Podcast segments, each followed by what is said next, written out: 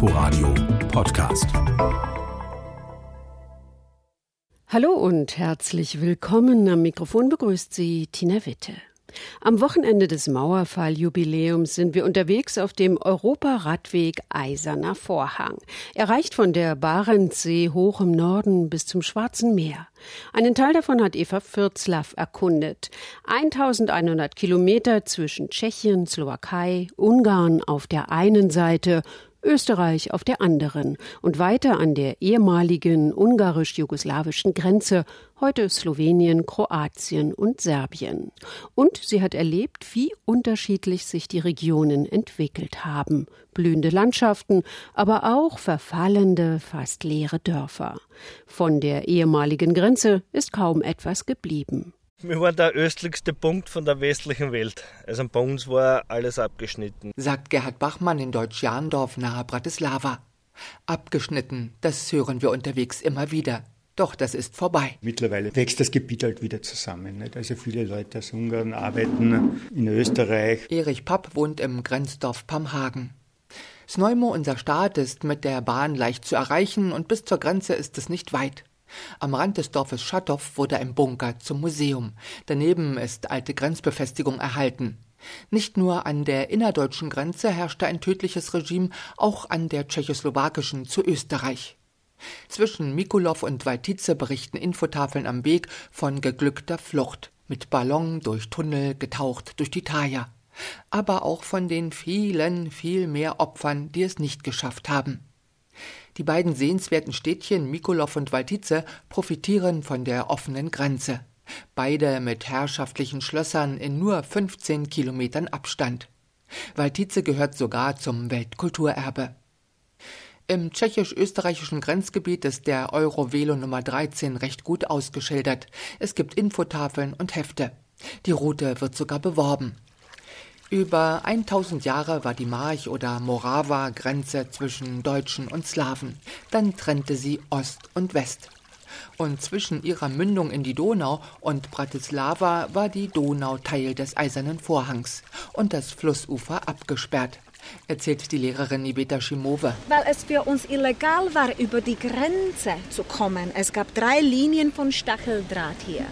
Und diejenigen, die aus der Tschechoslowakei weg wollten, wurden dann an der Grenze erschossen. Und der Soldat, der das gemacht hat, bekam zwei Wochen extra Urlaub. Nun ist die slowakische Hauptstadt mit ihrer restaurierten KUK-Pracht beliebter Stopp der Donaukreuzfahrten. Als im 16. Jahrhundert die ungarische Hauptstadt Buda von den Osmanen erobert wurde, machte man die Provinzstadt Pressburg zur zeitweisen Hauptstadt. Und sie wurde Krönungsstadt der ungarischen Könige. So trägt die Spitze des Doms kein Kreuz, sondern eine Krone. Es ist die Kopie der Stephanskrone, die während den Krönungen von Königen oder Königinnen von Ungarn benutzt wurde. Und die Krone dort oben scheint so klein zu sein, aber sie ist so groß wie ein Volkswagen Polo. Und 8 Kilogramm von Gold wurde nur zur Vergoldung benutzt. Da Mieten und Grundstückspreise in Bratislava ordentlich gestiegen sind, baut man sein Häuschen mittlerweile gegenüber in Österreich. Und in Deutsch-Jahndorf, das von allem abgeschnitten war, wir waren der östlichste Punkt von der westlichen Welt. Freut sich Bürgermeister Gerhard Bachmann, dass sein Dorf nun mitten in Europa liegt. Jetzt haben wir über die Europäische Union ein Förderprojekt mit 85 Prozent Förderung und diese Straße ist jetzt neu gemacht worden. Und auch im Zuge machen das jetzt die Ungarn. Und dann kommt sogar ein Autobahnanschluss, der verbindet die Bratislava mit Djör und Moschan. Und wir rücken jetzt praktisch ins Zentrum zwischen Wien, Pressburg und Moschan, Djör, Budapest. Also wenn man das nimmt, sind eigentlich die drei Hauptstädte von den früheren Kronländern jetzt wieder voll miteinander verbunden. Weiter südlich bei Andau hat eine kleine Brücke über den Einser-Kanal Geschichte geschrieben. 1956, als nach dem Ungarnaufstand die sowjetischen Panzer rollten. Die Grenze nach Österreich war dicht. Irgendwo gibt es noch eine kleine Brücke. Und da sind dann über diese Brücke 70, 80, manche 90.000 Menschen drüber gekommen, gelaufen mit Pferde und die Panzer waren hinten nach. Und das war schon das Schlupfloch. Das war Anfang November und dann zum Schluss wurde die von den Russen auch noch gesprengt. Lorenz Pelzer war zur Wende Lehrer und stellvertretender Bürgermeister von Andau. Künstler hatten die Idee, die kleine Grenzbrücke wieder aufzubauen. Und sie machten die Straße vom Dorf zur Brücke zum Skulpturenboulevard, der an die einst undurchlässige Grenze erinnert. Also kann man sich vorstellen. Ne? Also dieses in sich geschlossene Dorf und dann kommen Leute, wie eben Künstler jetzt an. Unkompliziert, von der Bekleidung her da sind lauter wahnsinnige Spinner sind da draußen. Das hat nicht lange gedauert, dann hat sich das geändert. Die haben so ein kleines Fest veranstaltet. Und dann war es sehr interessant, wie sich die Bevölkerung den Künstlern genähert hat. Die sind dann hingekommen, haben eine Paradies, eine Paprika gebracht. Mittlerweile sind die Holzskulpturen verwittert. Doch das soll so sein. Der alte ungarische Grenzweg am Kanal ist heute ein schöner Radweg.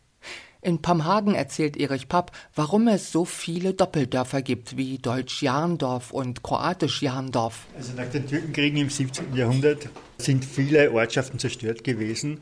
Die Grundherren haben kroatische Untertanen herbeigeholt, dass die wieder das Land bewirtschaften. Und die haben geschlossene Ortsgebiete gebildet, sodass es sehr viele Ortschaften noch gibt, wo es einen kroatischen Ort gibt und einen deutschen Ort. Die deutschen Ortschaften haben halt das ungarische Wort Nemet, im Ortsnamen nicht? und Horvath, das ist so die ungarische Bezeichnung für kroatisch. Nicht? Also entlang der Grenze gibt es noch einige Dörfer, wo eine kroatische Minderheit lebt, in Ungarn und in Österreich auch. Im ungarischen Fertöd, südöstlich vom Neusiedler See, überrascht das stattliche Barockschloss Esterhazy. Nikolaus Esterhazy, in seinem Leben bekam er einen dritten Namen.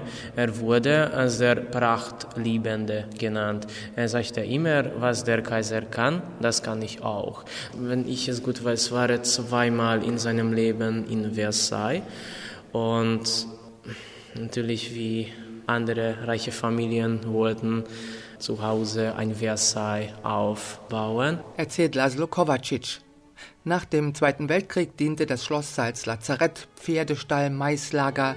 In einem Seitenflügel war die Schule, in der der 30-jährige Laszlo sein Abitur machte. Heute ist Schloss Esterhazy renoviert und Weltkulturerbe. Regelmäßig finden Konzerte statt. Also Josef Haydn war hier der Hofkomponist der Familie. Er organisierte hier das ganze Musiksystem des Schlosses. Er hatte ein eigenes Haus. Dieses Haus gibt es noch im Stadtzentrum. Dort gibt es ein Haydn-Museum und eine Haydn-Musikschule.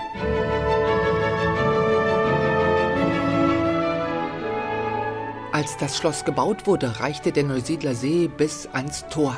Jetzt liegt das Ufer fast zehn Kilometer entfernt. Der Neusiedler See verändert sich, trocknet aus, füllt sich wieder.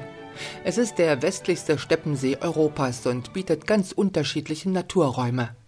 Ist Nationalpark in Österreich und Ungarn und Weltnaturerbe. Ein Stück weiter bei Schopron erinnert ein Park direkt an der Grenze mit Infotafeln, Denkmal und Friedensglocke an das paneuropäische Picknick. Schon 1987 fragte der ungarische Innenminister Istvan Horvath, wozu brauchen wir noch den aufwendigen Grenzzaun? Der war marode und hätte für teure Devisen erneuert werden müssen.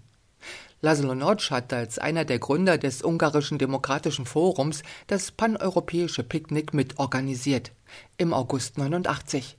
Schon vorher hatte Ungarn Teile der Grenzbefestigung abgebaut. Bei der Picknick, wir wollten einfach die Reste der ungarischen Eisernen Vorhang als Kulisse verwenden, um gegen die Berliner Mauer zu protestieren. Weil das haben wir gemacht. Wir haben nicht protestiert gegen die ungarische Eiserne Vorhang, das war schon weg. Wir haben kaum einen Platz gefunden, wo noch intakt Zaun war, weil wir mussten so einen Platz haben. Wir haben das in die Presse gesagt, dass jeder kann kommen, kann ein Stück schneiden von diesem Zaun und als Souvenir nach Hause zu bringen. Deshalb sind 25.000 Leute gekommen. Ungarn und Österreicher, die beiderseits der Grenze wohnten.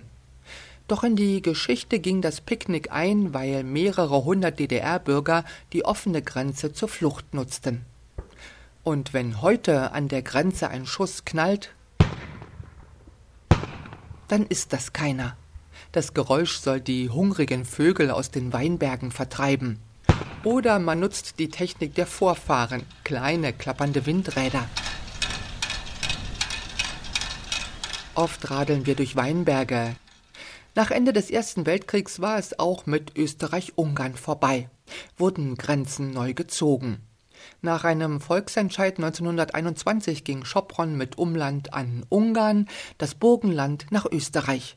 Erzählt Lorenz Pelzer an der Brücke von Andau. Das Burgenland kam 1921 nach Österreich. Meine Großmutter ist 1898 geboren, die hat noch in der Schule Ungarisch gelernt. Und da drüben haben viele Bauern Grundstücke besessen, die Felder bestellt und dann kam eben der Einschnitt und dann war alles weg und wurde zugemacht. In Bildein erinnert das Burgenländische Geschichtenhaus auch an diesen Staatswechsel. Vorher war die Stadt Sombatey nahe und regionales Zentrum. Dann lag sie plötzlich im Ausland und die Dörfler hatten es richtig weit bis Graz. Bildein war am Ende der Welt. Deshalb ist es auch erklärbar, dass gerade hier in dieser Region, diesen sogenannten Pinkerboden oder unteres Pinkertal, prozentmäßig die meisten nach Amerika ausgewandert sind, weil sie hier keine Hoffnung hatten oder, oder wenig Zukunftsperspektiven. Bürgermeister Walter Temmel. Um 1990 hatte der Ort den vermutlich jüngsten Gemeinderat von ganz Österreich. Junge Leute Anfang 20. Es war eine Aufbruchstimmung. Das war gemeinsames Dorfziel, Bildein, das Dorf ohne Grenzen. Das heißt, äh, wir wollen keine Grenzen haben zwischen den ehemaligen Gemeinden, Ober- und Unterbildein, aber auch zwischen Touristen, was herkommen und, das war uns ganz, ganz wichtig, auch gute Verhältnisse zu den ungarischen Nachbarn. Da waren wir praktisch vorher immer abgeschnitten. Weiter im Süden in Ungarn, Slowenien, Kroatien kommen wir durch abgehängte Orte mit verfallenden Häusern neben bewohnten, renovierten. Viele ziehen weg.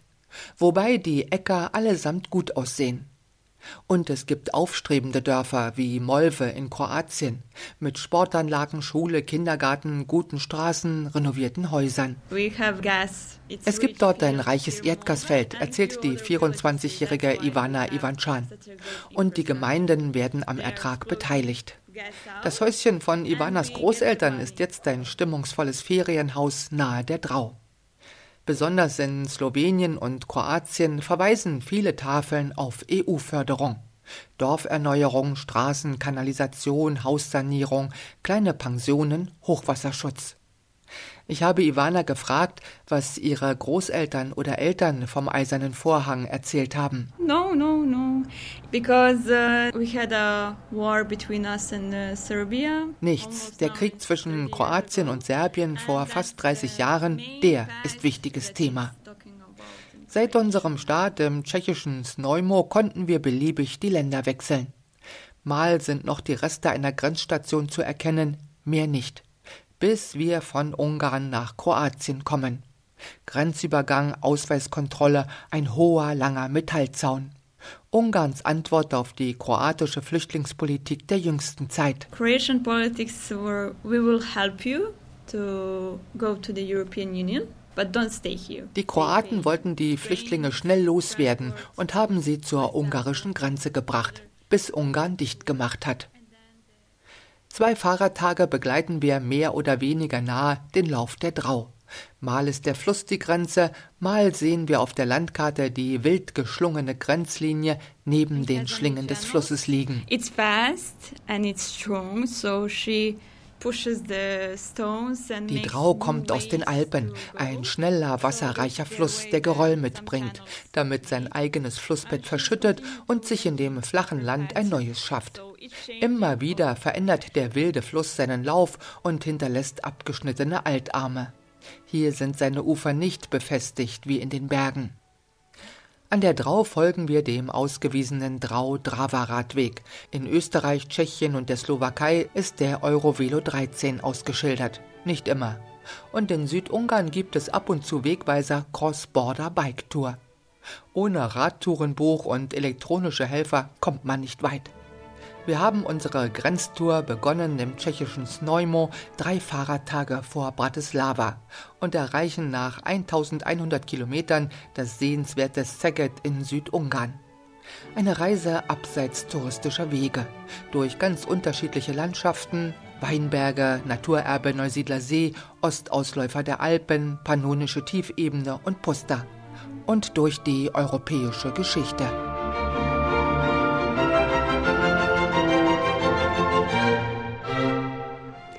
Eva Fürzlaff über ihre Radtour entlang des Eisernen Vorhangs. Sie können diese Sendung auch in der ARD Audiothek als Podcast abonnieren. In der nächsten Woche geht's dann nach Thailand und Indonesien. Danke fürs Zuhören. Im Studio verabschiedet sich Tina Witte. Inforadio Podcast.